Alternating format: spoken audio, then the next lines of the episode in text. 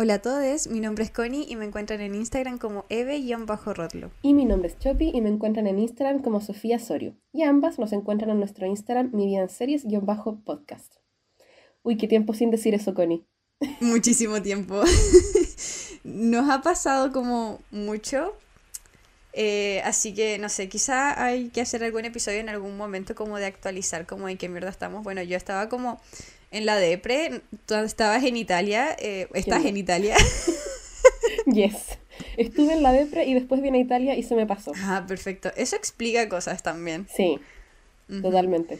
Creo que va a haber que eh, hacer en algún momento un episodio que se llame En la Depre, en donde expliquemos como qué nos motivó, qué nos llevó a, terminar en el hoyo, a ambas en el mismo momento, en donde, no sé si te diste cuenta, pero hubo como meses en donde no hablábamos nada, pero solamente nos enviábamos TikToks. Y ahora, ahora estamos hablando y nos seguimos mandando los TikToks entre medio. Claro, ahora hay dos vías de comunicación. Pero me, me, parece impresionante que no, como que La conexión. Claro, hay un momento como si revisas como ese historial de TikTok en donde no hay ninguna palabra, weón, no hay nada escrito. Solo TikToks y, y reacciones así como de corazón, risita y llanto, weón. No hay ni una palabra. Y era suficiente, Connie. Bastaba. Sí, a veces eso es lo único que necesitas, una amiga que recuerde que estás viva. Exacto, y que sepa qué TikToks mandarte, eso es muy importante. Exacto, sí, es muy, muy importante. Bueno, Chopi, pero volvemos en una época y, siento que ya estoy como... Em, no solamente volviendo al podcast, sino como volviendo a mi vida, como saliendo un poco del hoyo. Y volvemos además en una época que nos gusta mucho a las dos. Ay, el mejor momento del año. Feliz Halloween a todo el mundo, el día más feliz del año. Ay, mi voz suena terrible, me disculpo. suena aterradora. suena aterradora, como desde la tumba.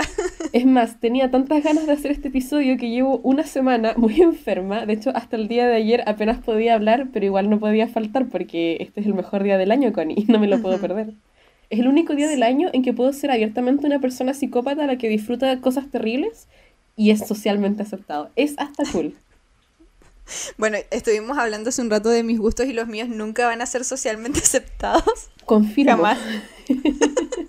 es más, no los vamos a contar aquí porque el mundo no está preparado. Mis intereses especiales, eh, cada vez que los cuento la gente me mira como con asco y rareza, y, y está bien. Claro, son cosas que a mí ya a estas alturas, a estos años de amistad, ya nada me puede impresionar, ni No sé qué wea bizarra me tendrías que decir para que yo quedara en shock. Eh, pero aún así, te puedo asegurar que el mundo no está listo. bueno, algún día haremos un episodio con intereses especiales. Oh, podríamos hacer eso, un episodio que relate como nuestros intereses especiales a lo largo de nuestra vida. Pero yo siento que son como caóticos, Y aparte que nos encanta hablar de nosotras mismas, entonces sería, lo pasaríamos muy bien. Estoy de acuerdo. Bueno, uno de mis intereses especiales eh, es Halloween y las cositas spooky, así que este puede ser un preámbulo. Vamos a partir con mi interés especial de las cosas terribles. Bueno, y hay algo como súper específico de, eh, del terror, por así decirlo, eh, o del horror incluso, que a ti te interesa mucho y que son como las series con episodios autoconclusivos que me parece mucho que se llaman series como de antología, ¿cierto? O series de antología. Exactamente, son antologías y, y, eso, bueno, igual lo vamos a poder ir contando porque justo hoy día vamos a hablar de las series que, que me dejaron cagada del mate y por qué soy la persona que soy. Pero eh, me gustan mucho esas series porque encuentro que tienen como dos cosas. O sea, primero está la facilidad de que puedes entrar a verlas en cualquier momento, ¿cierto? Onda, no importa si llegas en el capítulo 1 o si llegas en el capítulo 300, te vas a poder meter en la historia igual. Pero hay, hay algo también que me gusta a mí de las series de antología y es que saben cuándo terminar. ¿Cachai? Mm. Porque a veces una película está intentando rellenar dos horas o una serie está intentando rellenar X cantidad de capítulos. Pero una, una antología, como cada capítulo está contenido en sí mismo, no tiene que esforzarse por rellenar nada. Te cuentan la historia tal cual es y creo que eso permite que sea hasta más terrorífico. Creo que al ser tan corta, como que queda más presente y te da más tiempo de rellenar, de pensarla en tu tiempo libre y, y eso es lo que más me gusta de las antologías. Sí, aparte hay series que tienen como episodios súper breves, hay series que sus episodios duran como 20 minutos, 23 minutos y otras que llegan hasta una hora, pero ni por si acaso son como las dos horas de, de película de terror que actualmente uno ve, eh, exacto. que, que claro, como tú dices, de repente es súper difícil de rellenar como dos Sí, horas o incluso más eh, con una historia que, que sea solo de terror, como que sí o sí tenéis que meterle cosas entre medio, como comedia o romance o un drama familiar, como para que rellenes toda, rellenes todo ese tiempo.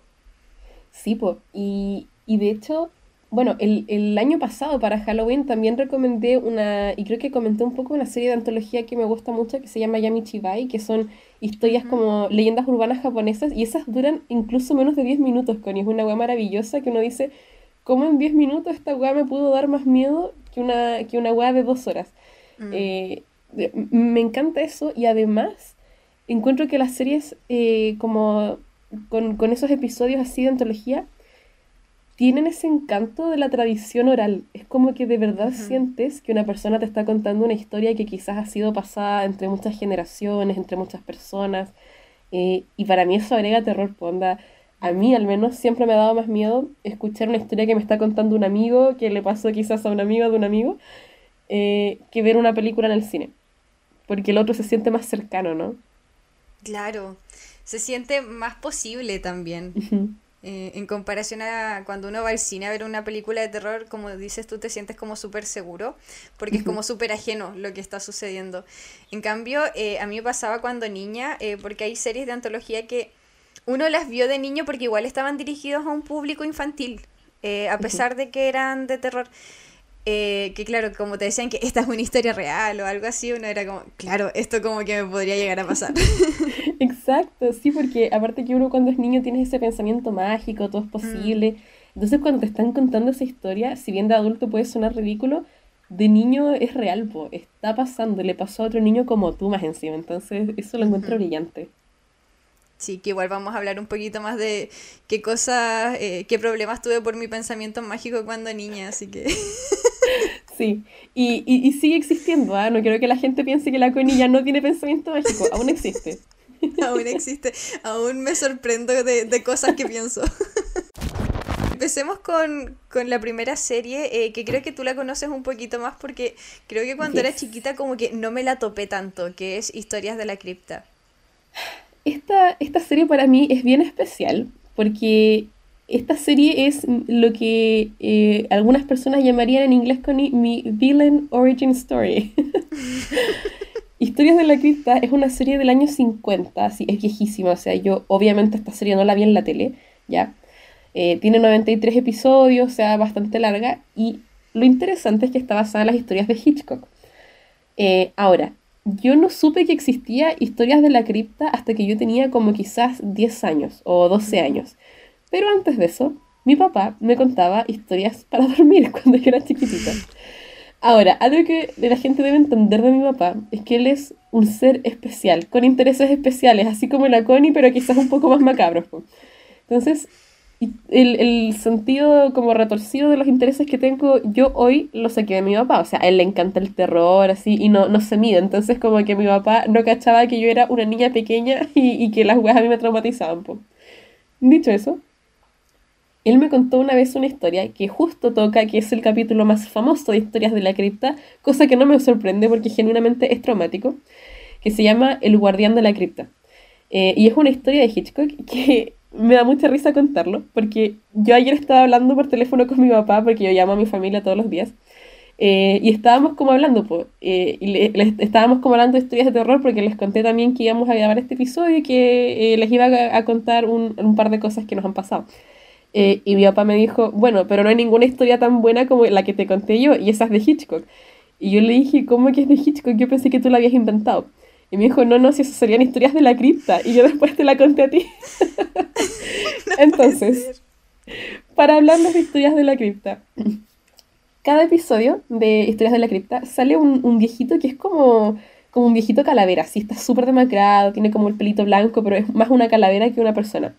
Y él en cada episodio abre un libro donde sale una historia distinta de Hitchcock. Entonces te lo empieza a contar como, como una especie de cuento. Y cuando se acaba la historia se cierra el libro. La historia que mi papá me contó cuando yo era chica era la de un preso, que está preso, valga la redundancia. Entonces, para escapar de prisión, hace un trato con un guardia. Y le dice al guardia eh, que lo saque de la prisión en un ataúd, como si él estuviera muerto. Entonces lo van a ir a enterrar y el guardia después lo desentierra y iba a quedar en libertad. Entonces iban a hacer eso, el guardia también iba a obtener algo a cambio, como que creo que el preso tenía como algo que le podía dar por este favor, qué sé yo. Paréntesis, eh, quiero que mientras le estoy contando esto, figúrense lo siguiente. Una niña de primero básico en la oscuridad, acostada en la cama, y mi papá contándome esta weá abajo de las frazadas de la cama. Ya, o sea, terrorífico. Luces a full apagadas. Entonces, hacen este trato, ¿cierto?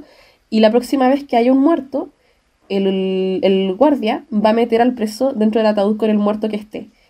Entonces ya, muere alguien en la prisión y eh, al preso lo meten dentro del, ataúd donde iba la persona muerta, lo empiezan a sacar, ¿cierto?, de la cárcel, lo entierran, eh, el preso va adentro con la persona muerta, entonces él va despierto todo el rato, va cachando, va cachando el mote, y empieza a pasar el rato y el preso se empieza a desesperar porque aún no viene el guardia. Entonces decide que va a mirar con quién está en el ataúd porque quiere estar con luz, le pone nervioso la oscuridad.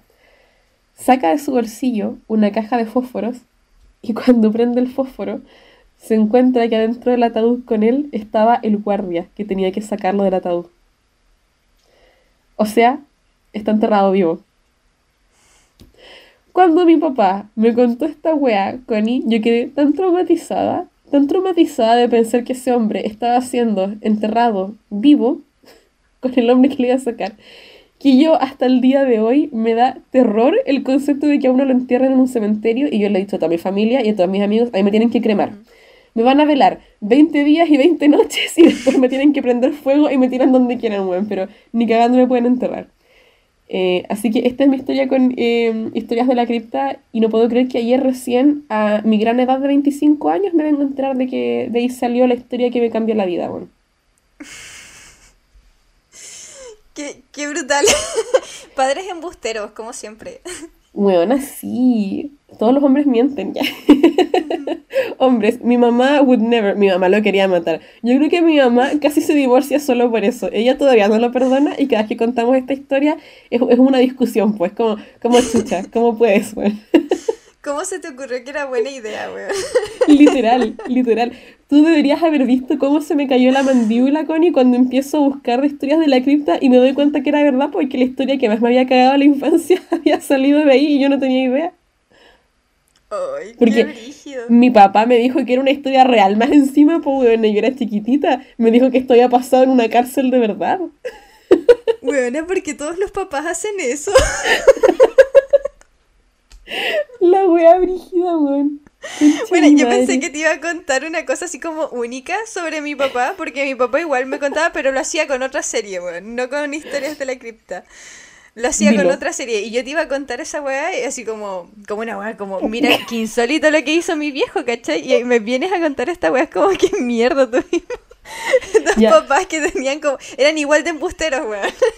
Bueno, ahora que sé esto, porque yo también pensaba que era una experiencia única, ahora veo que nunca he tenido un pensamiento ni una vivencia original. Ahora necesito que la gente que esté escuchando esto, por favor, nos diga si sus papás, específicamente sus papás, les hicieron algo similar, weón. Porque ahora estoy interesada. o sus figuras paternas o algún hombre de su familia hizo esta yes. wea, porque siento que esta wea también es una wea como muy de tío o de primo grande. Absolutamente, weón, absolutamente. bueno, y ahora que sé que se puede hacer, yo voy a ser esta tía, weón, cuando mi hermana empiece a tener hijos y yo sea tía, cagaron. Yo les voy a arruinar la vida de esta misma manera y les voy a decir que todo eran historias reales. Porque si yo sufrí, Pero... todos tienen que hacerlo. Pero hay que hacerlo como con otras series, así como, no sé, como Black Mirror. Claro. y esta wea pasa, así como, hay gente así ya. Una vez una niñita se compró un iPad y así va a empezar la historia. Claro.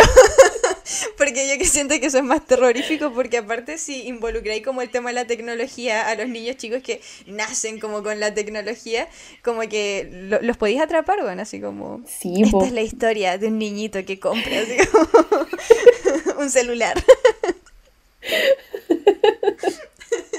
Concha tu madre. Sí, porque si le contara esta historia a un niño hoy día me preguntaría como, uno, ¿qué mierda es un, un fósforo? ¿cachai? Y dos, ¿por qué no se mandaron como un WhatsApp, weón? O sea, ¿en qué mundo el weón nunca esperó como el WhatsApp señal de que tenía que subirse al ataúd? No tendría sentido, weón. Un niño hoy día lo sabría, ¿cachai? Pero yo en ese tiempo no. Oye. Bueno, ¿algo más que nos quieras contar de historias de la cripta? Eh, no, quizás solo, eh, bueno, una cosita que a mí me gusta mucho historias de la cripta es que está apuntado a un público joven, aunque usted no lo crea, porque evidentemente suena horrible, mm. pero está apuntado a un público joven y le, le ponen como su cota de, de, humor también, como para que no quede tan cagado en la cabeza, porque al final de cada historia, cuando el, el hombrecito de la cripta cierra el, el, libro, te hace como algún comentario súper sarcástico, como para romper el hielo, ¿cachai? Para devolverte el alma al cuerpo. Y eso es una cosa que me parece súper encantadora. Aparte, encuentro que Historias de la Cripta está súper bien actuada y tiene como cosas interesantes que hicieron en la producción. O sea, onda, no, no son solo como historias para niños, mm. sino que en verdad creo que le pusieron esfuerzo. Eh, y lo digo porque no puedo decir lo mismo de todas las series que vamos a comentar hoy, pero Historias de la cripta vale la pena y es encantadora. Así que igual tiene todo mi sello de aprobación y mi recomendación.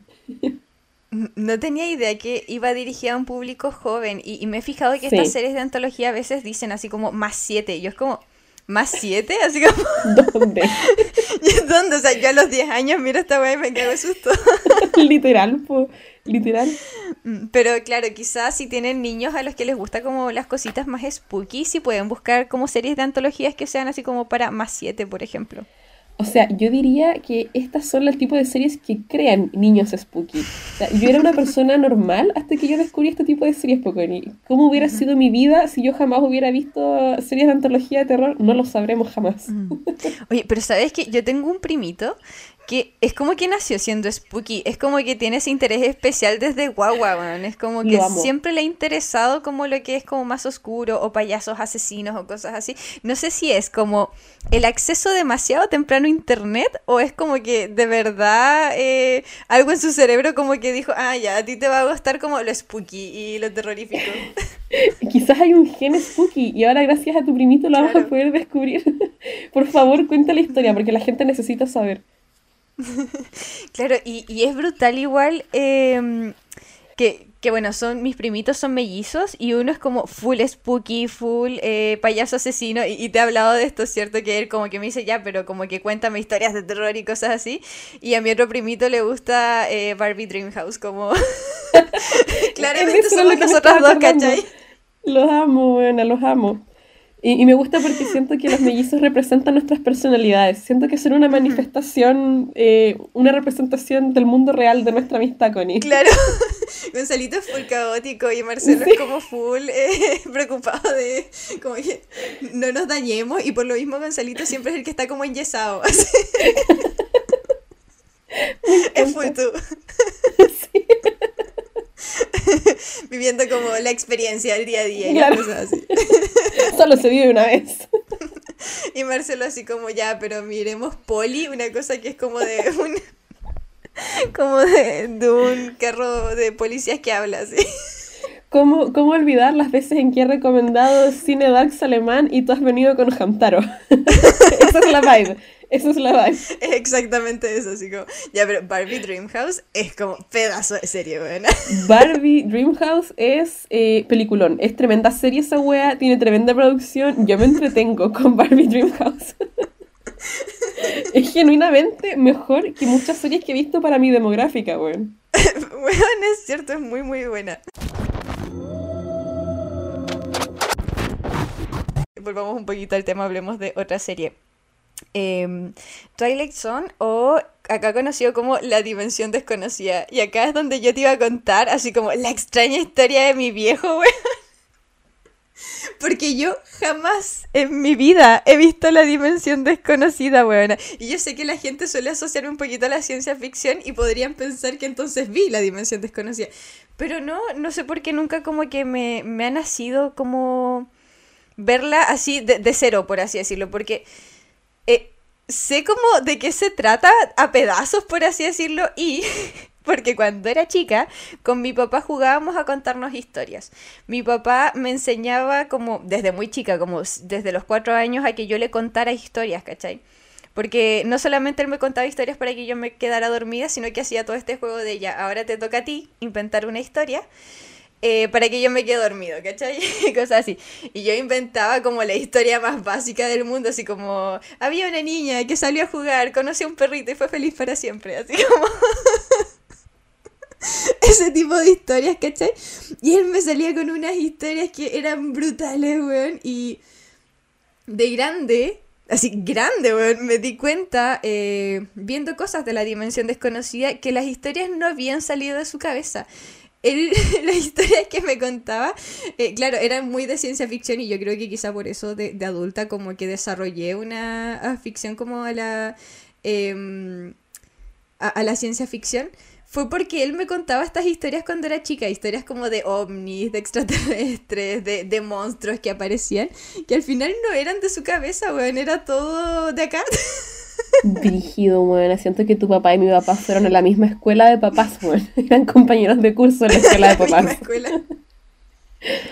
Y yo sé que esto puede sonar como muy brutal, pero yo siento esta vibra, weón, de que tu papá y mi papá son como los dos neurodivergentes, weón. Absolutamente, absolutamente. Mi papá es un neurodivergente no diagnosticado. Ese hombre necesita tratamiento. mi, mi, viejo igual. Y no sé si, si, te pasa que cuando ves a tu papá sientes que tiene como intereses súper fijos, weón. Y, y, y mi viejo igual. Y siento que quizás nuestros papás se podrían llevar súper bien y tu papá como hablarle de su interés especial y mi viejo le va a hablar de autos, ¿cachai? Como todo lo que sabe. tu madre, buena, qué risa. Mi papi sí tiene un interés especial y lo quiero aprovechar de contar porque no sé cuándo tenga la, la ocasión de nuevo mi papi tiene dos intereses especiales. Uno es uno que yo he mencionado muchas veces porque yo heredé los intereses de mi papi y son las weas del mar. Mi papi tiene así como piraña disecada, ¿cachai? En la casa. Y él, sabe mucho de weas del mar. Entonces, ese es un interés muy, muy bacán que a mí me gusta mucho. Y su otro interés especial es que mi papi colecciona duendes. Eh, así como lo oyen, y los tiene escondidos por toda la casa, los duendes tienen nombres, están en poses, a veces él los va moviendo para que la gente se sorprenda y encuentre un duende, están por toda la casa buena, y yo le voy llevando duendes también cada vez que viajo, o sea, la vez pasada la llevé como tres y ahora lo estoy coleccionando más, unos duendes que compré así como en la ciudad medieval de no sé dónde, así que siempre que voy a algún lugar le llevo un duende y lo va poniendo en la casa y mi mamá ya no da más, weón, mi mamá está en su punto límite. Mi mamá está cinco duendes del divorcio, creo yo. Ese es mi, mi cálculo.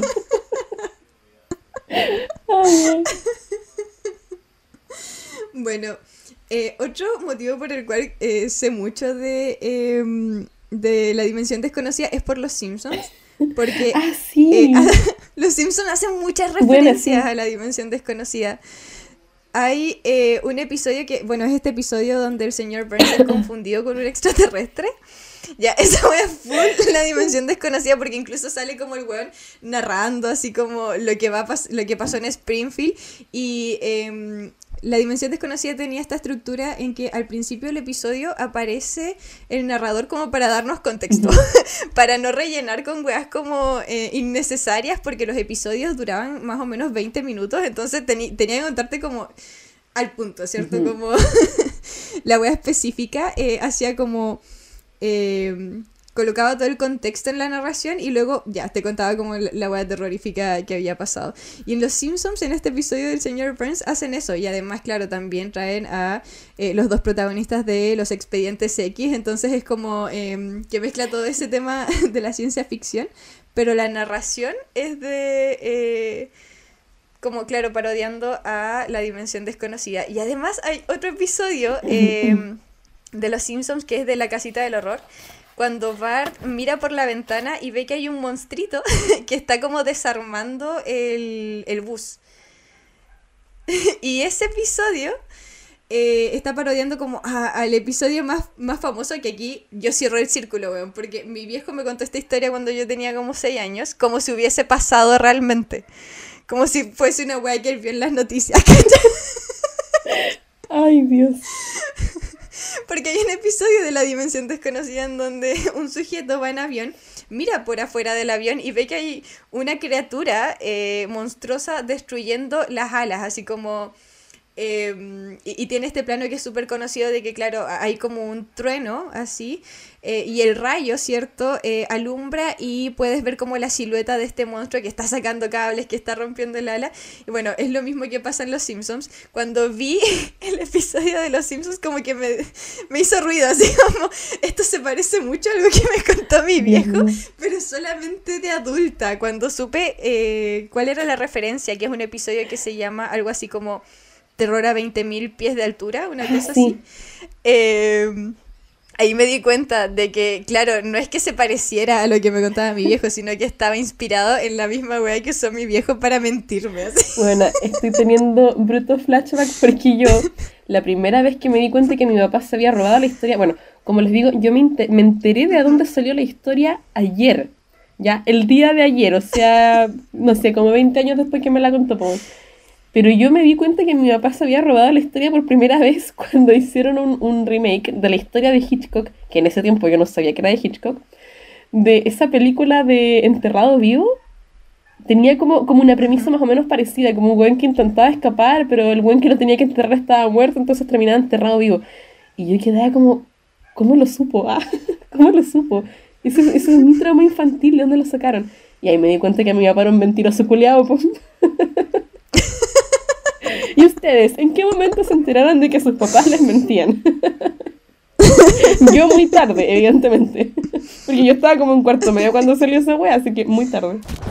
Bueno, otra cosa que puedo contar de, esta serie es que yo pensaba que iba por temporada, pero en realidad, y yo decía, ah, tiene como cinco temporadas, pero tiene más temporadas porque en realidad son cinco las, las adaptaciones o remakes que se le hicieron. Eh, y cada una de, estas adaptaciones tiene dos o tres temporadas o eh, no sé si habrá, alguna que tiene más. Entonces son muchísimos los episodios que uno puede ver em, de, la dimensión desconocida.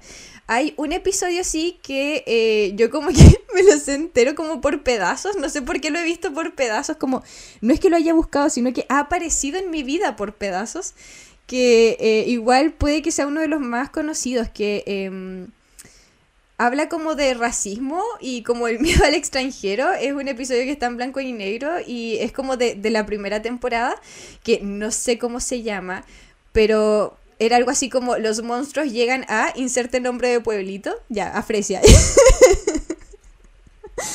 Eh, y es un episodio que se trata de que los vecinos empiezan a sospechar que hay un alien infiltrado entre ellos. Y como eh, se trata como de todo este temor y de las cosas que empiezan a hacer los vecinos eh, a causa de este temor, como de que haya una especie de espía entre ellos.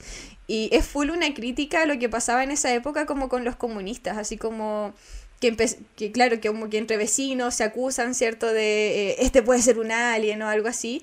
Y claro, es como ese temor que había en esa época de que tu vecino podía ser un espía ruso o un comunista encubierto. Un miedo totalmente fundado, por supuesto. Bueno, más o menos eso. Ah, y tengo una anécdota que igual es algo que eh, yo sé desde muy chica, no sé por qué, eh, sobre eh, la dimensión desconocida y creo que por ahí puede estar un poco mi resistencia a verla. A ver esta serie que tiene que ver con una cosa muy terrible que pasa cuando graban la película de, de la dimensión desconocida. No sé si tú cachas lo que pasó ahí. Sí, sí, este, este, de hecho cuando lo dijiste, al tiro supe lo que iba a hacer Connie y también es uno de esos datos que no tengo idea por qué lo sé, porque jamás he visto la película, pero también lo sé y, lo encuentro escalofriante. Sí, yo creo que es la cosa más terrorífica de, toda la serie y, es precisamente algo que pasa eh, en, en la vida real que es la muerte del actor Vic Morrow, que no sé qué otras cosas habrá hecho él, como que no sé más de él aparte de este accidente. Sí, no, yo, yo la verdad tampoco no. Yo solo lo. O sea, de hecho no, me sabía su nombre, yo solo sé de él por el accidente. Mm.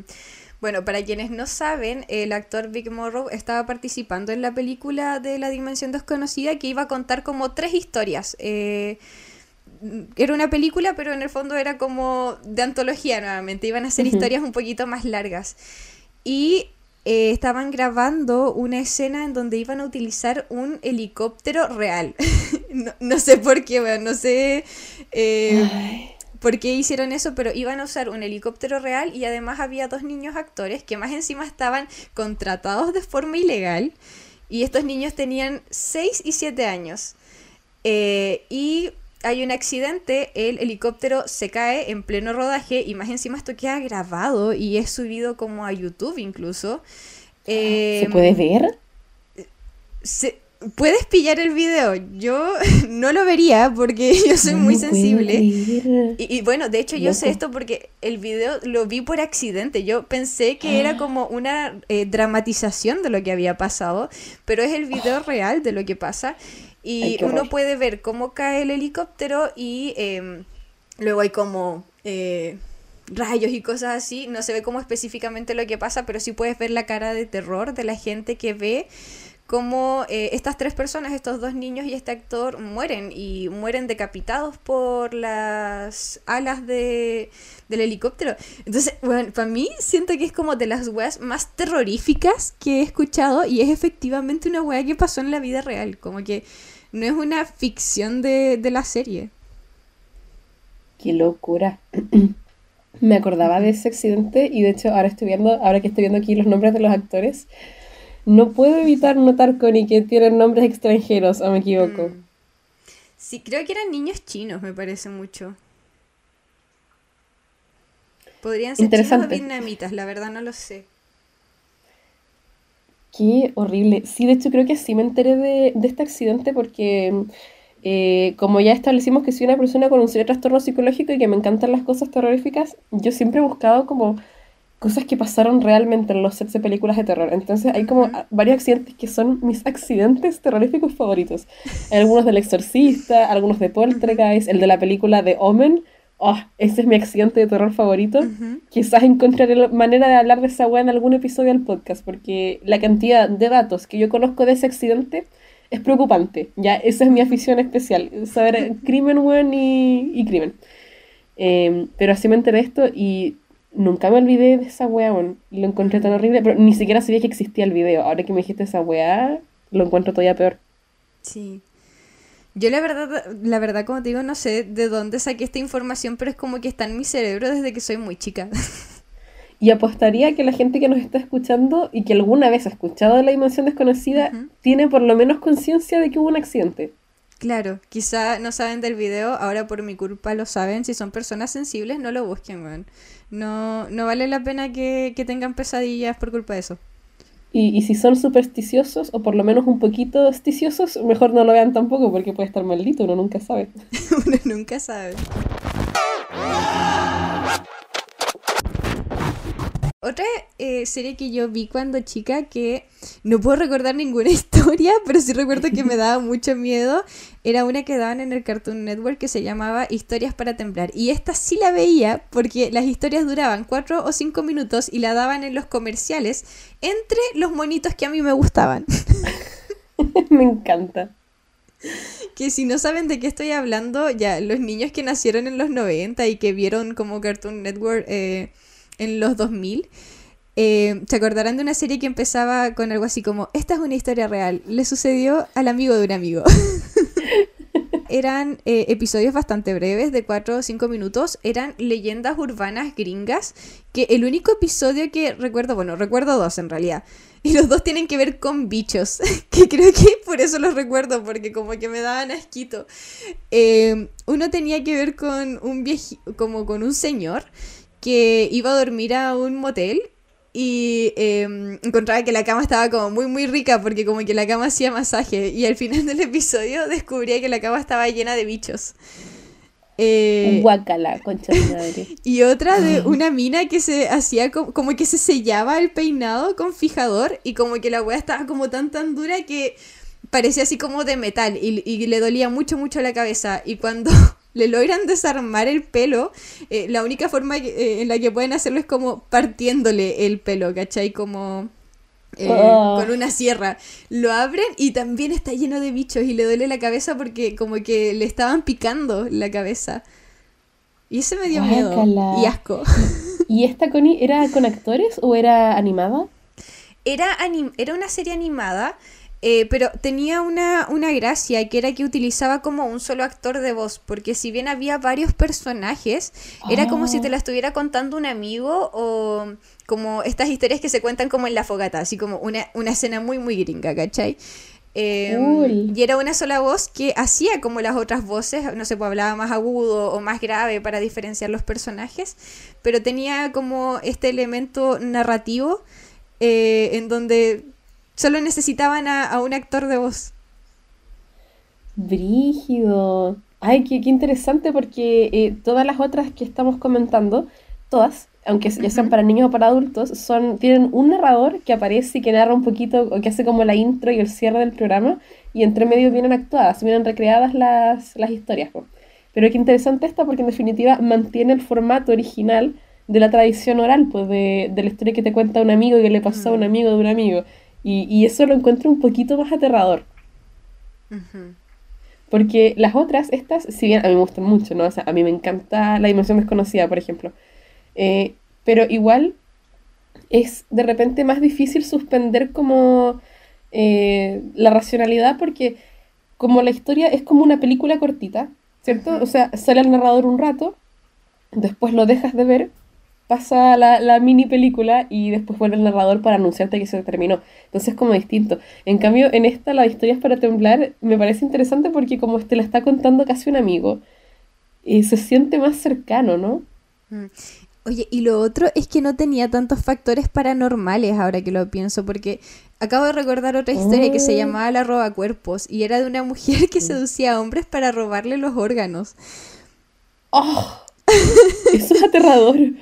Sí, eh, acabo de darme cuenta de eso, que claro, son elementos reales porque son insectos, son personas malvadas quizás las que cometen Em, crímenes, o al menos esos son los que más recuerdo. No recuerdo uno que se haya tratado de un fantasma, por ejemplo. Eh, sí recuerdo uno que quizás se trataba como de una abducción.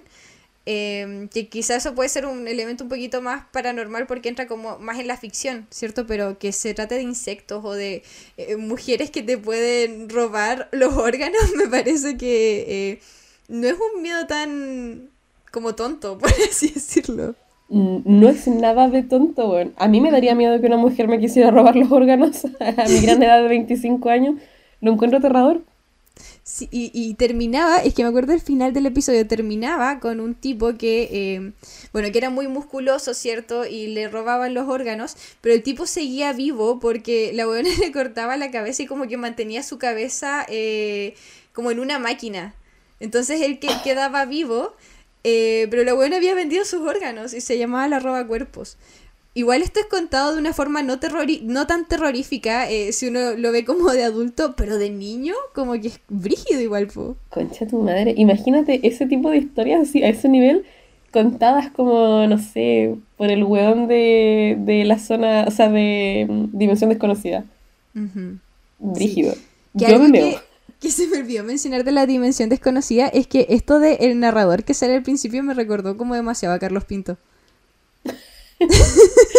vamos a llegar, vamos a llegar a de Carlos Pinto, el amor de mi vida.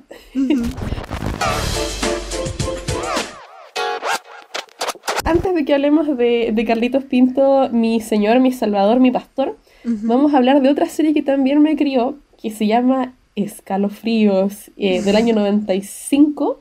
De hecho, está durado harto tiempo y ha tenido un par de reboots también recientemente. Em, y esta sí que, esta era mi vida, esta serie, Connie. De hecho, me da mucha risa que para mí la parte más memorable de Escalofríos no es tanto la serie en sí, sino el opening. Porque yo creo que todos recordamos el opening de Escalofríos, weón. Mm, sí, incluso yo, una niña que no miraba Escalofríos porque muy cobarde, recuerda cómo, eh, cómo lo pasaban en la tele, como la musiquita y todo. Sí, o sea, cuando venía el tan, tan, tan, tan, tan, y yo me lo sé de memoria, pues bueno, porque iba así como la, la G, la sombra de la G, porque la web se llama Goosebumps en inglés, entonces venía como una gen sombra y los ojos de un perro se ponían amarillos y un weón va caminando con su maletín y se le abre el maletín y salen unos papeles volando con Es como una weá así un poco minosa y me da mucha risa porque el opening de Escalofríos genuinamente a mí me da un poquito de cuco incluso en la actualidad pero la serie en sí no es terrorífica porque está apuntada a un público infantil. Mm, Entonces, eh, ahora, yo cuando la veía de chica, por supuesto que me recagaba de miedo, pues sí, yo era la demográfica en ese tiempo. Pero esta serie está muy cercana a mi corazón. Ahora, yo he aprendido algunas cosas de grandes de escalofríos que han destruido un poco la magia y se las voy a contar, porque si yo tuve que destruir la magia que tenía, quiero que ustedes la tengan destruida también. Yo siempre pensé que, porque yo sabía que Escalofríos estaba basada en los libros de R.L. Stein, que es el escritor, es un, un, hombre, un estadounidense, eh, y yo pensaba que él era como un fanático del terror o algo así, y por eso se puso a hacer en definitiva novelas de terror para niños. De grande aprendí que no. Stein en verdad no tenía ninguna ambición por escribir libros de terror para niños. Su editor le dice que lo haga porque un día estaban como conversándolo y fue como, ¿te has dado cuenta de que no existen sagas de terror para niños? Y fue como, claro, mm. eso deberías escribir, bueno. Y Harold Stein le dijo, ni cagando. Y el editor le dijo, no, no, no, es que hazme caso, hazme caso, va a ser tremenda masa de plata la web. Y el editor de Stein es su esposa. Cosa que me da mucha más gracia todavía pensar que la esposa de Aaron Stein le obligó a hacer eso. De hecho, igual me causa ternura porque ella es la editora hasta el día de hoy de sus libros. Bueno, Stein sigue escribiendo, no bajo la marca Escalofríos, pero sigue haciendo libros de terror para niños. Su esposa sigue siendo su editora y su hija también está como metida en el negocio. Así que mm. para los fans de Escalofríos es un negocio familiar. Ahora, eh, la serie está basada en los libros, hay 74 episodios, por lo menos que yo sepa, como de, de, lo que es la marca original de Escalofríos. Ahora les voy a contar un poco de qué pasó ahí, porque igual me enteré de grande y ha sido interesante. Yo nunca supe por qué se acabó Escalofríos, porque era una serie súper famosa y yo de chica la vi completa y de grande la volví a ver. Y, la verdad es que termina un poco abruptamente en el sentido de que simplemente se acaba. No hay como un especial así de final, no, no hay nada. Lo que pasó ahí es que Stein iba publicando libros cada dos meses, Connie. Un libro cada dos meses, que, a ver, son libros cortitos, ya, o sea, esto se puede leer en una sentada, porque son, de verdad que son para niños como de 7 a 11 años, entonces no, no son nada complejos ni son largos. Pero Stein tenía un contrato que decía que él era el único autor del 100% de todos los libros. Mm. Y después se descubrió que no era así. Y por eso Stein podía sacarlos tan rápido, porque tenía ghostwriters que le iban ayudando a sacar los libros más rápido.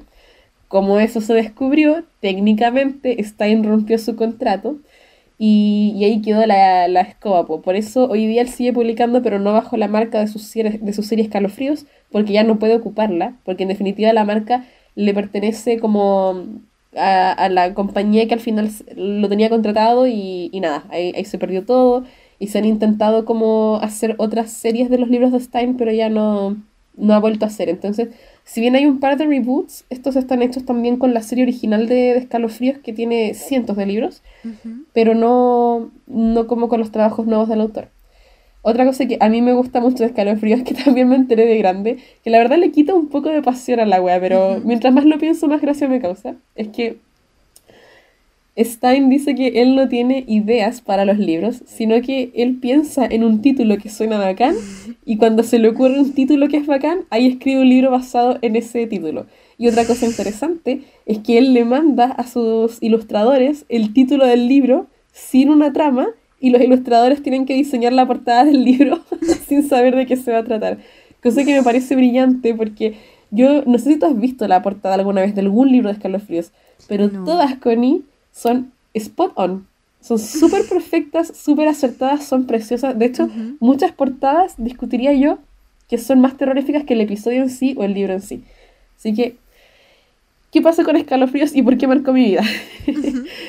bueno, tiene varios episodios que yo recuerdo vividamente porque, como les digo, esta creo que es la primera serie de antología de terror que yo vi completa de principio a fin porque yo era muy, muy fanática de Escalofríos. Pero tiene un capítulo esta weá que me arruinó la vida completa. Y se llama Night of the Living Dummy.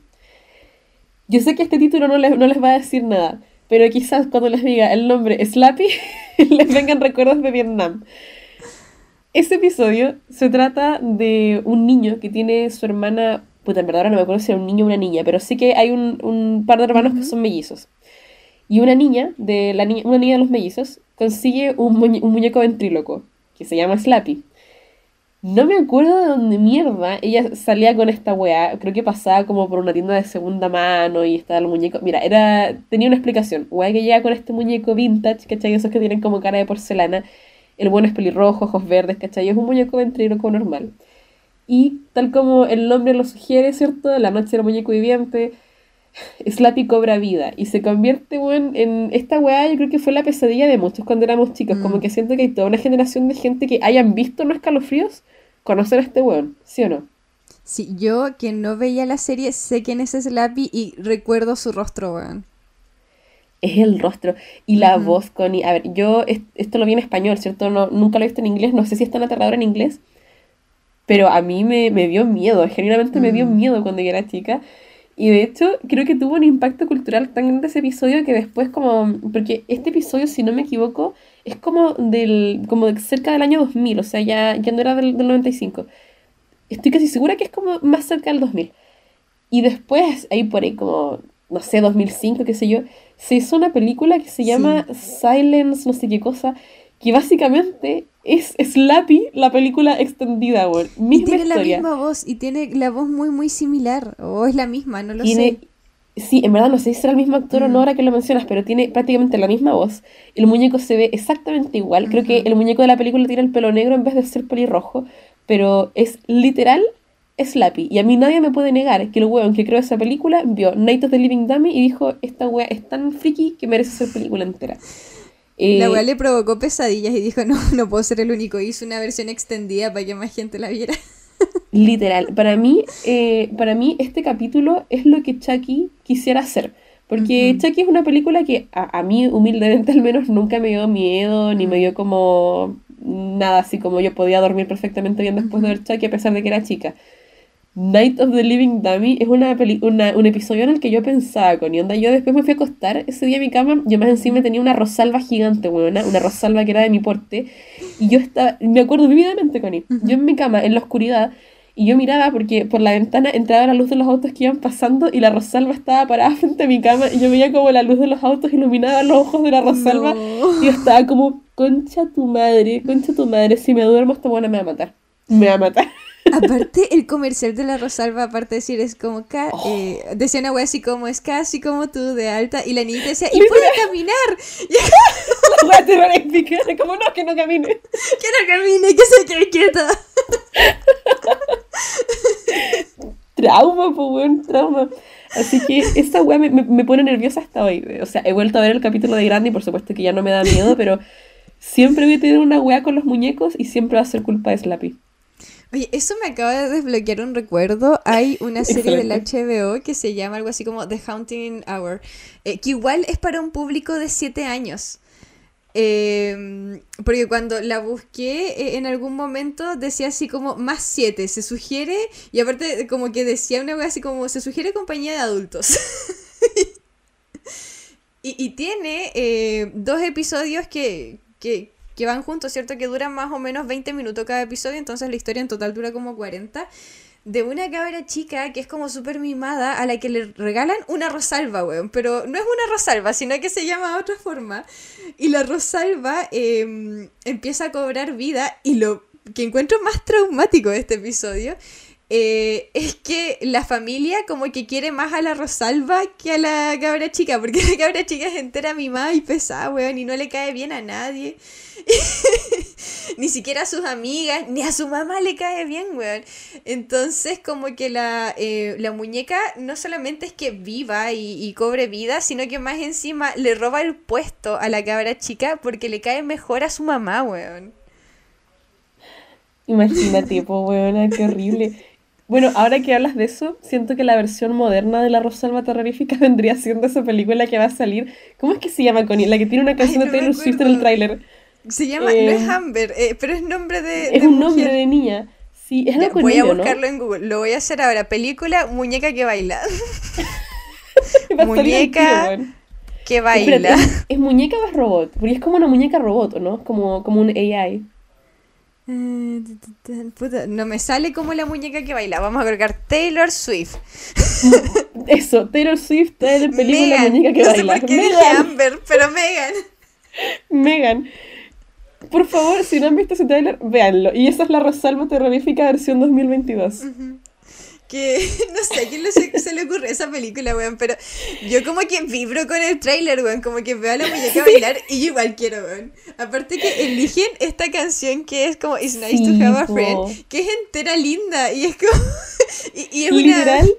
Bueno, cuando yo vi ese tráiler, mi primer pensamiento fue como, no, no la canción que le pongo en los saluditos de cumpleaños a la Connie. Ahora, ¿qué canción voy a ocupar, weón? Ahora cada vez que la escucho, en lugar de pensar como en weas románticas o amistad o amistades homoeróticas, Claro. lo único que pienso es en esa muñeca culia bailando, weón. Weón, horrible. que la canción espantosa. era para nada bailable y ahora en mi mente es como una canción bailable. Bueno, no solo tengo este trauma infantil, tengo otro, pero este, este yo lo considero un trauma feliz, Connie, porque siento que mi vida no sería hermosa sin esta serie. Y ya todos saben lo que se viene. El día menos pensado, animada por Carlitos Pinto.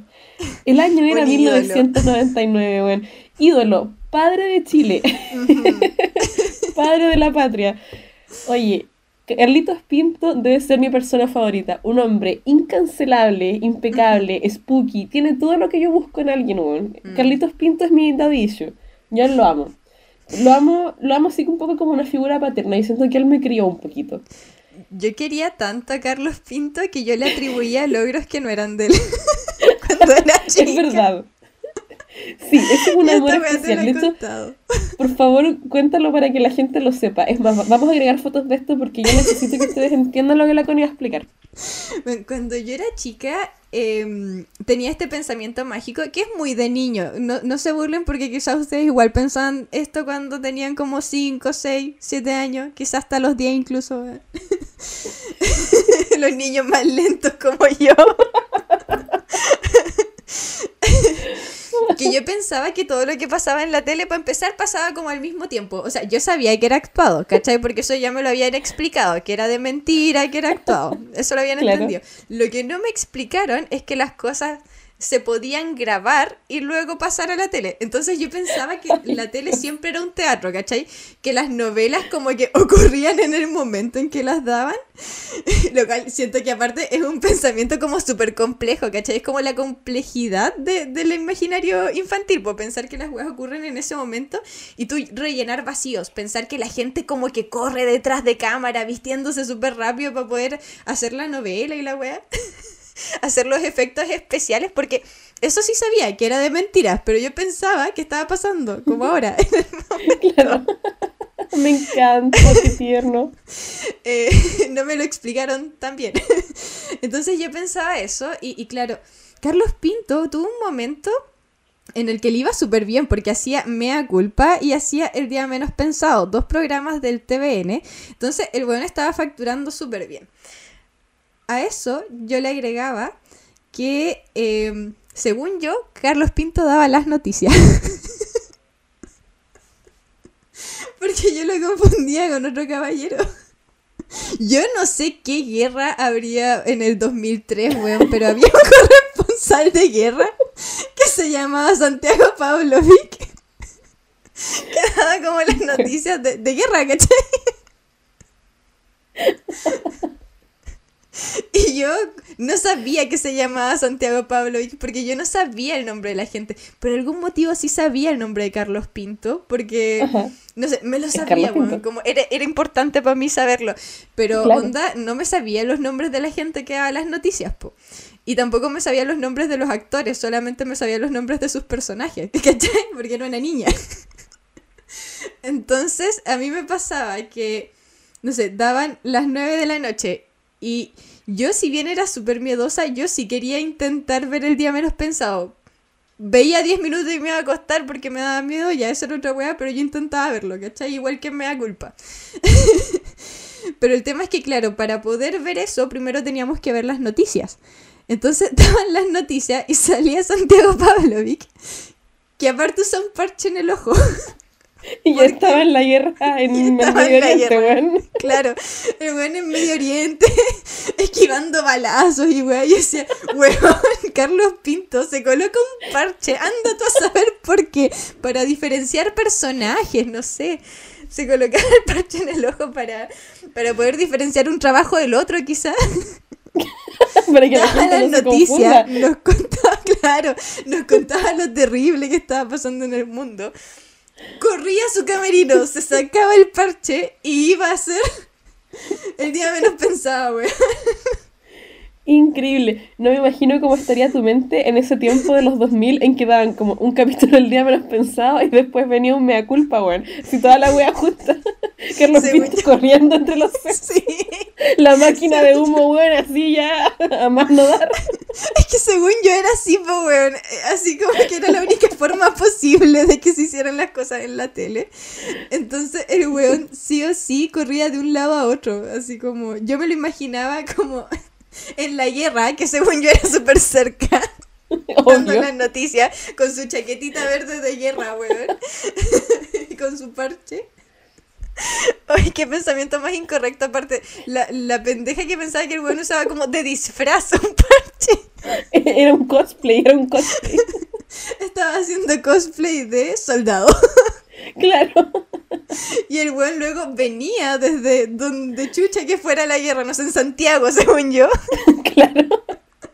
Corría así, eh, mientras los otros weones rellenaban un poco las noticias y se iba a contar historias de miedo. Ay, ay. Yo jamás voy a olvidar esto. Eh, de hecho, una cosa que me causa mucha gracia y que te lo dije también es que Carlos Pinto no se parece nada, nada a Santiago Pablo. Ahora, igual me pasa que lo, puedo como puedo entender la vibe, como que siento que hay una estética ahí de, de no sé, pues, buen Old Daddy, ¿cachai? Con spooky vibes, lo puedo entender, así hombre serio, barboncito, sí pero no se parecen ni un poquito. Sino cuando vean la foto lado a lado, van a ver que en verdad la Connie tenía mucho pensamiento mágico y que creía mucho en las habilidades actorales de Carlos Pinto, evidentemente. Le atribuía demasiado, demasiadas cosas. Sí, lo lamento mucho por Santiago Pablo. Quizá a más niños le pasaba y no sabían que él era tan importante. Es un buen Me encanta que pienses, encuentro maravilloso y precioso que tú pienses que habían más niñas confundidas pensando que Carlitos Pinto era Santiago Pavlovich. y le robaban esos logros a Santiago, güey. Concha su madre, no lo puedo creer. Ahora, una cosa que sí da para pensar es que cuando la Connie me contó esto, yo googleé Carlos Pinto y Santiago Pavlovich y no pude pillar ni una sola foto de ellos juntos en nada. Y trabajaron toda la vida en TVN, güey. Así que ahí la dejo Casualidad, no lo creo. Saque sus conclusiones, weón. Saque sus conclusiones. bueno, a mí me encanta esta historia porque eh, es la historia que me hace darme cuenta de que la premisa de Hannah Montana no es tan loca, porque si hay gente como la Connie que probablemente se creería eso, podría pensar que Hannah y Miley efectivamente son personas separadas, pues. Pero bueno, Carlitos Pinto, la Hannah Montana chilena original, teoría. teoría. la dejamos. Esa es la conspiración del día. Los reto a buscar un momento de la historia chilena en la que esos dos hombres hayan estado juntos. Al mismo no lo van a encontrar. Y si lo encuentran, si lo encuentran, nos lo mandan. Y estamos tan convencidas de que no existe, de que les apostamos 5 lucas. 5 lucas para el que encuentre una foto de Santiago Palovich con Carlos Pinto. ¿Te imaginas? En volar se llevan como la mierda, así. Y yo lo confundo.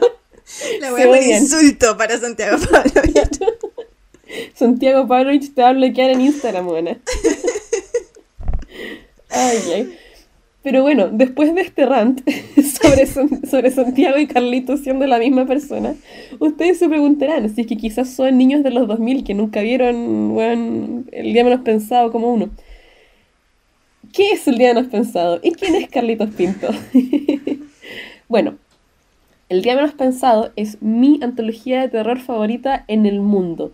No hay ni una antología gringa, ni europea, ni asiática que a mi parecer pueda ganarle al día menos pensado.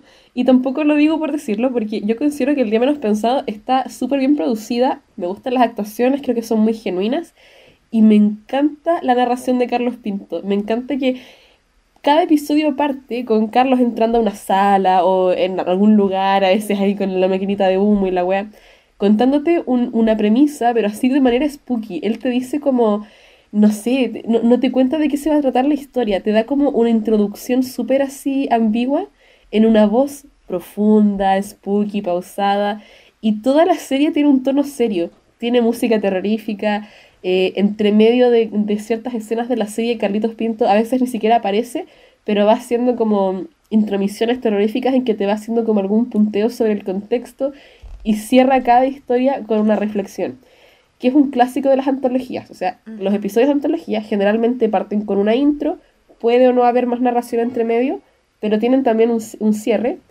Y a mi humilde parecer, el día menos pensado tiene los mejores cierres, las mejores aperturas y los mejores cierres que yo haya visto en cualquier antología.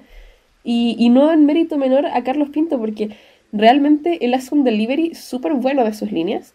Y las líneas buenas a mí de repente me ponían los pelos de punta, po. onda, acababas de ver una weá así terrorífica, ¿cachai? Que te había dejado para adentro y después salía Carlos Pinto a dar la reflexión y te decía eh, como, no sé, pues, no sabemos lo que hay en el más allá, pero quizás le podría pasar a usted en el día menos pensado. ¡Oh, concha tu madre! Lo dijo, dijo la línea. Era una locura te salía a hacer esa weá.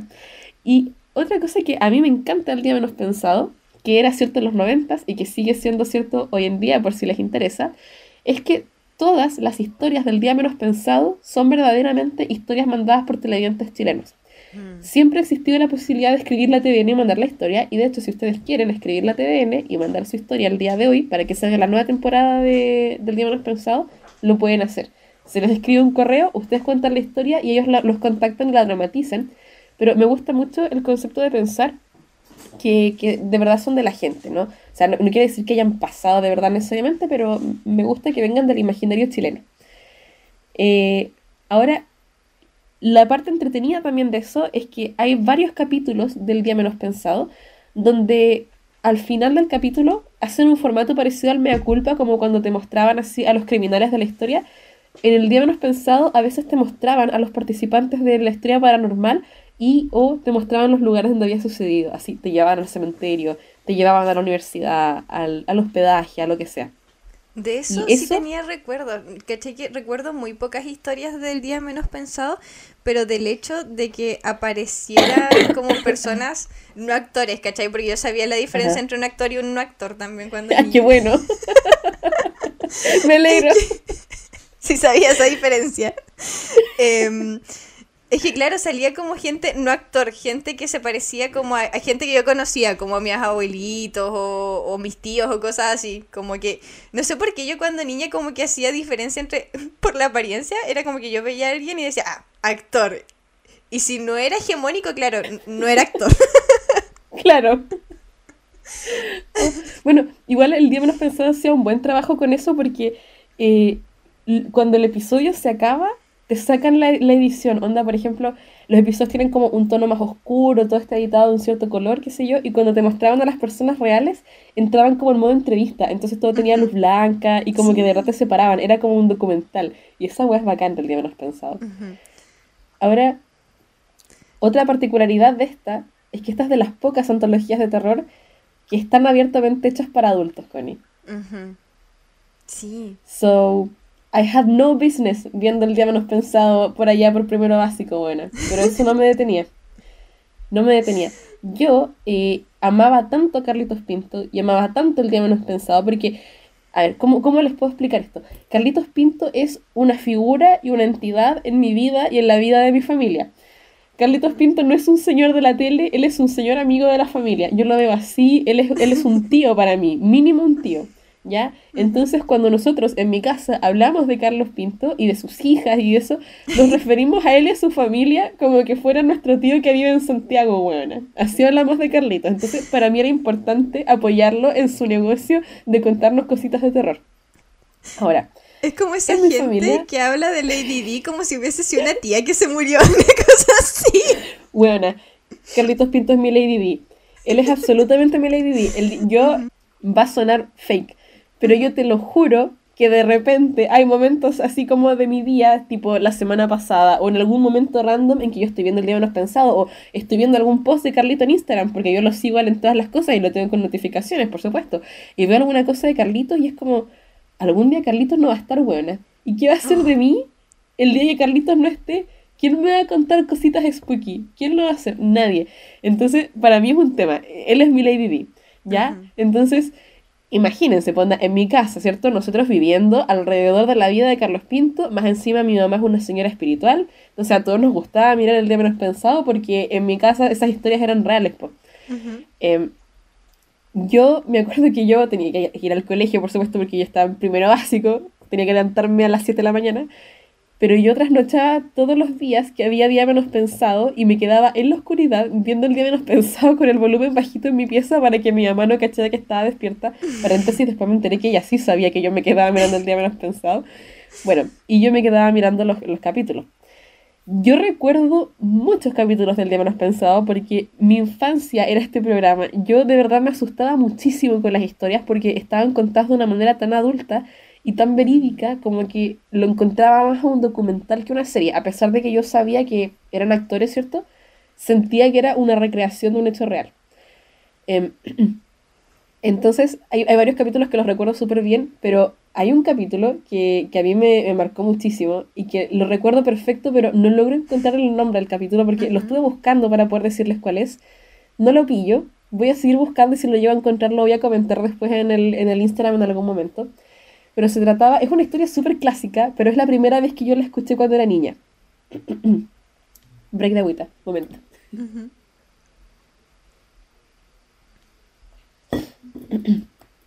Ahí sí.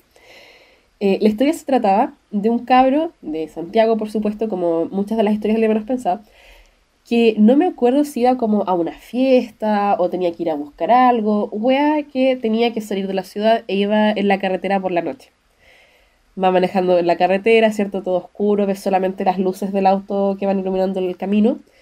Y una cabra con una bufanda que según yo es verde, porque recuerdo el color así como vividamente. Una cabra con una bufanda verde la cedeo en la carretera. Entonces él para, porque es una cabra joven, entonces como no, le da cosa que quede sola ahí, la sube al asiento al lado suyo y bueno, escuchando música, van conversando, ella le cuenta dónde estudia, qué sé yo, así muy piola. Ella no conversa mucho en verdad, pero es súper amable. Y el chico la deja hasta la puerta de su casa, ella le agradece un montón porque eh, le había estado haciendo de a mucha gente y nadie le paraba. Y, él le dice, no, no, no te preocupes, no hay problema. Eh, bacán. Él se va a su casa, ella entra a su casa, qué sé yo. Cuando él llega a su casa, se está por bajar del auto y se da cuenta que a la cara se le quedó la bufanda en el auto. Entonces dice, bueno, se la voy a dejar mañana porque ya es tarde, así que no importa se va a acostar, qué sé yo, al otro día va a la universidad. Y después de clases dice, bueno, ahora se la voy a llevar a la chica. Entonces pesca la bufanda, va hasta la casa de la chica y cuando toca la puerta le abre una, mujer mayor. Eh, no, no una viejita, pero una mujer que no era la chica que él llevó ayer. Entonces le dice, hola, mire, yo soy fulanito y ayer yo vine a dejar a fulanita que, que me hizo dedo y se le quedó la bufanda en mi auto, así que la quise venir a dejar, qué sé yo. Y la mujer lo queda mirando así con cara de ¿qué me estás diciendo? ¿De qué, de qué estás hablando? Y el chico le dice, ¿cómo? Pero aquí no vive fulanita, porque yo la dejé en esta casa. Y la mujer le dice, ella vivía aquí, pero lleva seis años muerta. chan, chan, chan. Bueno, con decirte que cuando yo vi esa weá, no, es que hay un antes y un después en mi vida. antes de ese capítulo y después de ese capítulo. Me impactó muchísimo. Yo, caché que mientras hablabas me acordé de un episodio eh, que, que sí recuerdo y que igual me marcó un poquito y como que, nuevamente, pensamiento mágico de niña, como que abrió mi mente las posibilidades, por así decirlo. Bueno, hay dos en realidad que, que me hicieron eso, pero el primero es como para mal y hay otro que lo hizo para bien. el que es para mal eh, es un episodio donde se juntan como unos ex compañeros de curso, que no Em, que no sé si habrían sido como ex compañeros de universidad o ex compañeros de, cuarto medio, no sé, pero se juntan em, y empiezan a pasar como cosas raras en, la casa en la, que, en la que se juntan, ¿cachai? eh, cosas como paranormales y todo eso. El plot twist de esto es que son dos ex compañeros que están haciendo bromas. Eh, que están haciendo como bromas spooky, ¿cachai? Eh, entonces es como... ¿Sí? ¿Te, ¿Te acabas de acordar de ese episodio? Ya. Entonces es como que por un momento dices, ah, ya, en realidad como que no es terrorífico, sino que todo lo que pasó eh, tiene una explicación lógica. Son dos amigos que están bromeando, ¿cierto? Eh, en un momento, no sé si como que se destapa la verdad y uno de los dos de ellos como que cuenta así como, no, miren, si en realidad era talla, yo y eh, fulanito estábamos como haciendo una broma, ¿cachai? y de repente, no me acuerdo si es que llaman o qué, pero te cuentan que fulanito murió hace como una hora. Nunca llegó a la junta de ex compañeros de cuarto medio. Nunca llegó porque... que acabo de sentir, Sí, cuando iba camino hacia allá, eh, tuvo un accidente y se murió. Entonces todo el rato tuviste una persona que no estaba viva. Bueno, no, esa weá...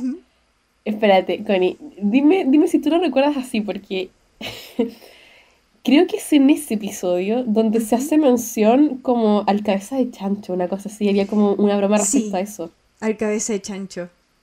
Ya, mira, yo ese episodio me cagó tanto la vida, buena, porque quizás, de hecho, estoy casi segura de que esto yo lo recuerdo mal, porque yo toda mi vida crecí con un recuerdo falso de ese episodio, de que había una, una escena en la que eh, aparecía como un reflejo del cabeza de chancho en un espejo. Entonces, como yo recordaba en mi infancia que yo había visto eso, a mí me daba miedo mirarme en un espejo de noche y que detrás apareciera el cabeza de chancho. Ay. Bueno, e, es una cosa terrorífica, es un miedo tan específico, pero es un miedo que lo tuve por muchísimos, muchísimos años, porque más encima era un pensamiento intrusivo que me venía así como en los peores momentos, pues bueno, yendo de baño al baño, bueno, sola de noche y me acordaba de esa wea y me quería matar, pues. pero estoy casi segura que después cuando yo busqué el episodio, creo que no era un día menos pensado, sino que era otra serie de antología de terror chilena, que era del Mega, weón. Oh, puede que yo la esté confundiendo.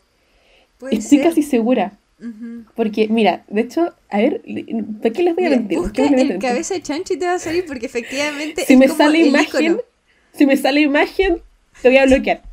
Igual lo voy a buscar por si acaso. no quiero, no quiero. Ya, mira, yo lo voy a buscar primero y te voy a decir si seguro. Bueno, no lo busqué. Ya, por favor, no. Porque te van a seguir cosas que quizá no sean de la serie, pero te van a traer malos recuerdos. No, por favor, no. Este es mi trauma, me desbloqueaste un trauma brígido. Se Voy a tener que escuchar Taylor Swift antes de dormir. Ya, era otra serie que se llamaba La otra cara del espejo, que probablemente era algo así como La dimensión desconocida Chile.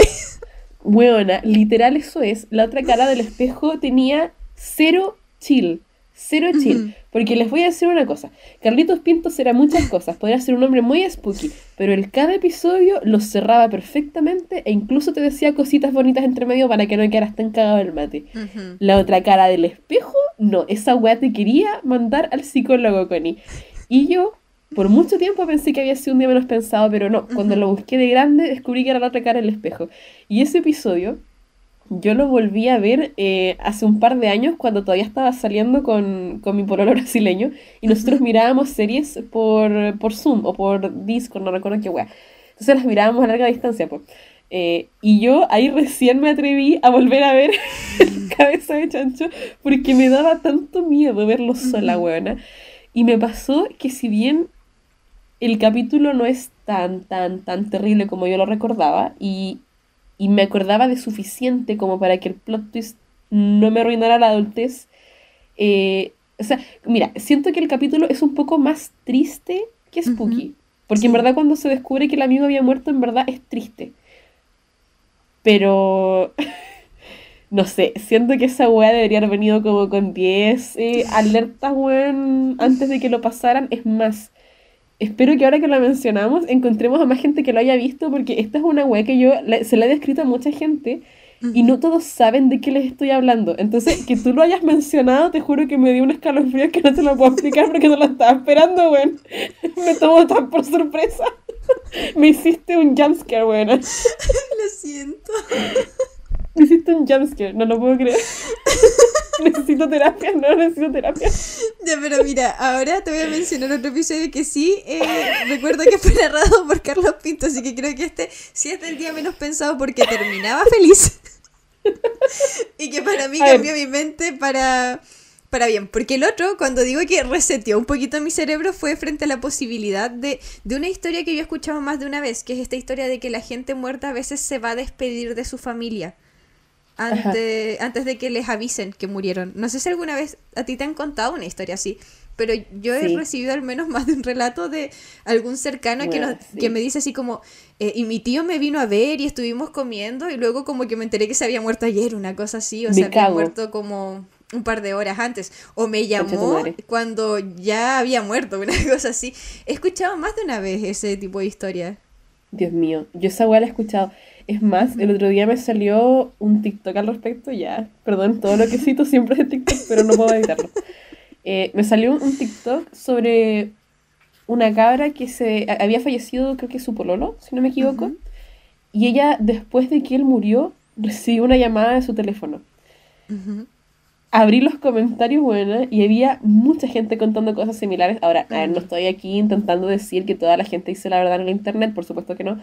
Pero sí me pareció curioso porque igual ha- habían algunas de esas historias que eran como tan... Como que yo digo, no sé, ¿qué, qué ganaría alguien con poner un comentario tan, tan Claro. así? ¿Cachai? Como que en verdad siento que por lo menos algunas de esas personas en verdad tuvieron la experiencia. Y mm, aparentemente no es totalmente extraño. Y hay personas a las que le llegan mensajes de textos o, o llamadas. Ahora, una explicación posible y que ha pasado y que hay gente que lo pudo corroborar, Ujú. eh, lo que pasa es que después de un año de que un número queda en desuso, le toca a otra persona. Mm. Y a veces esa persona que recibe el número eh, llama, porque el contacto Claro. está guardado o porque queda algún mensaje o cosas así. Eh, ahora, eso sí, igual me, me causa igual un poco de escalofríos a pesar de eso, Mm. porque si bien yo puedo pensar en la explicación racional y la puedo entender y lo, lo pensaría si es que me pasara alguna cosa así, te puedo decir que si yo recibiera un mensaje o una llamada de alguien que no está, yo creo que me recago, güey. Porque sería como, es una mezcla de emociones, pues, es entre el miedo y la, y la pena también de que, de que eso ya no puede pasar. ¿Cachai? Claro. Bueno, pasando al tema de nuevamente pensamiento mágico con cuando, cuando niña vi este episodio de, eh, de una niña, que, que claro, que más encima éramos como similares en edad, y más encima era muy similar a mí porque era una niña a la que no le hablaban sus compañeros, y yo era una niña muy solitaria cuando era chica. Eh, básicamente porque yo no hablaba. Yo no culpo a mis compañeros, no, no quiero que piensen que en mi colegio me hacían bullying o algo así. No, no era el caso, era yo que como no hablaba nada, los niños no se me acercaban porque igual que susto. Amo.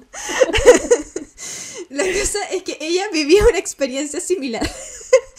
Eh, Era como una niña muy, muy introvertida, que no hablaba casa- casi nada, que la mandaban para el psicólogo del colegio. Experiencia compartida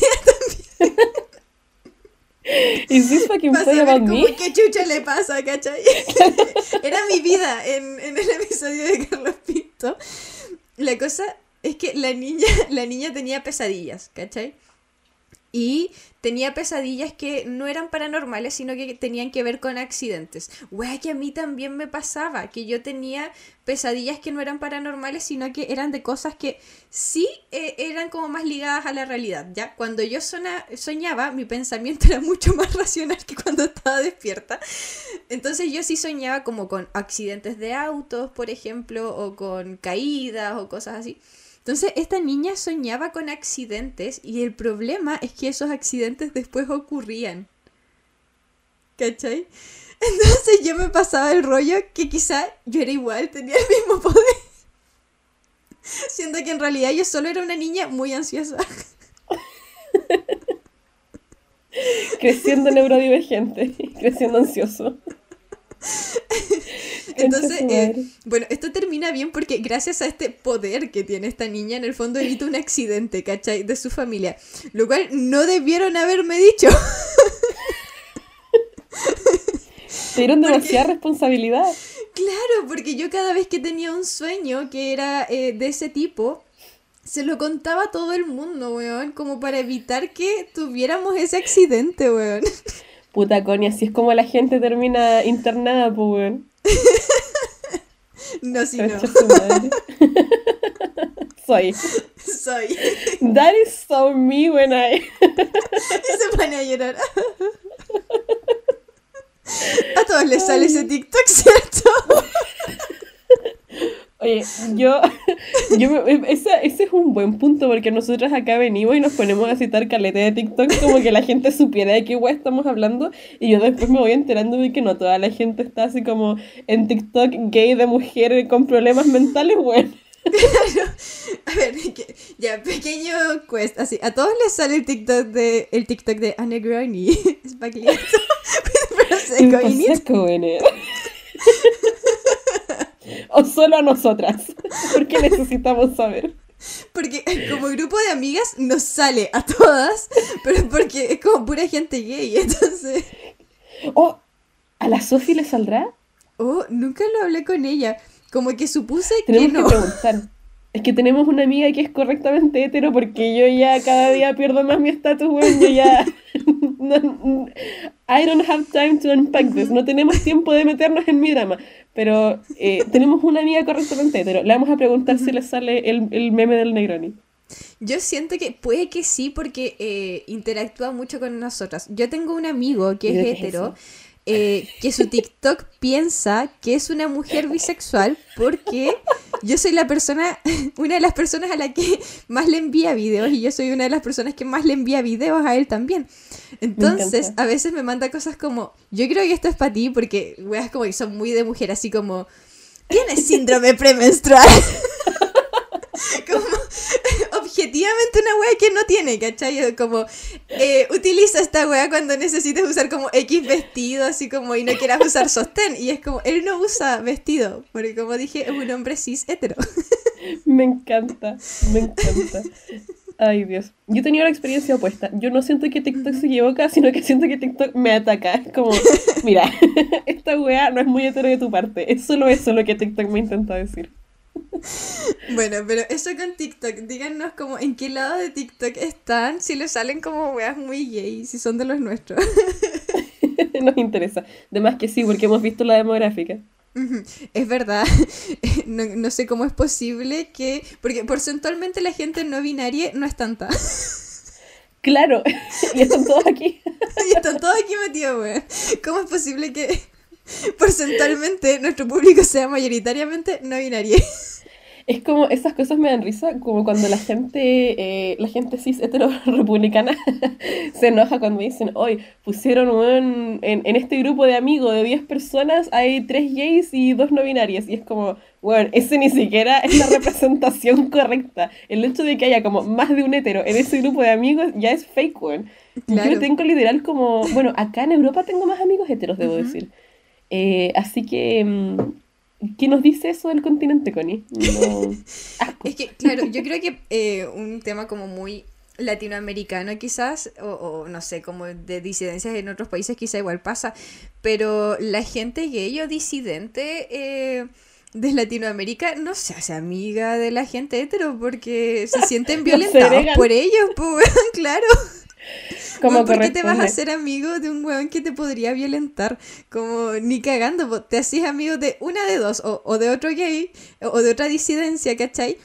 O de una persona que, que, claro, que no es disidente, que puede ser heterosis, pero es como full aliado eh, y tiene esa vibra que no es como 100% hetero, que tú decís como, ah, es hetero hasta ahora, ¿cachai? Como, por ahora. Le doy un par de meses. Bueno, a mí me ha pasado, me ha pasado que me hago amigo de una persona hetero y como tiempo después me, me dice así como, ¿sabes qué? En realidad no. No voy a hacer ningún comentario porque no me siento en la posición.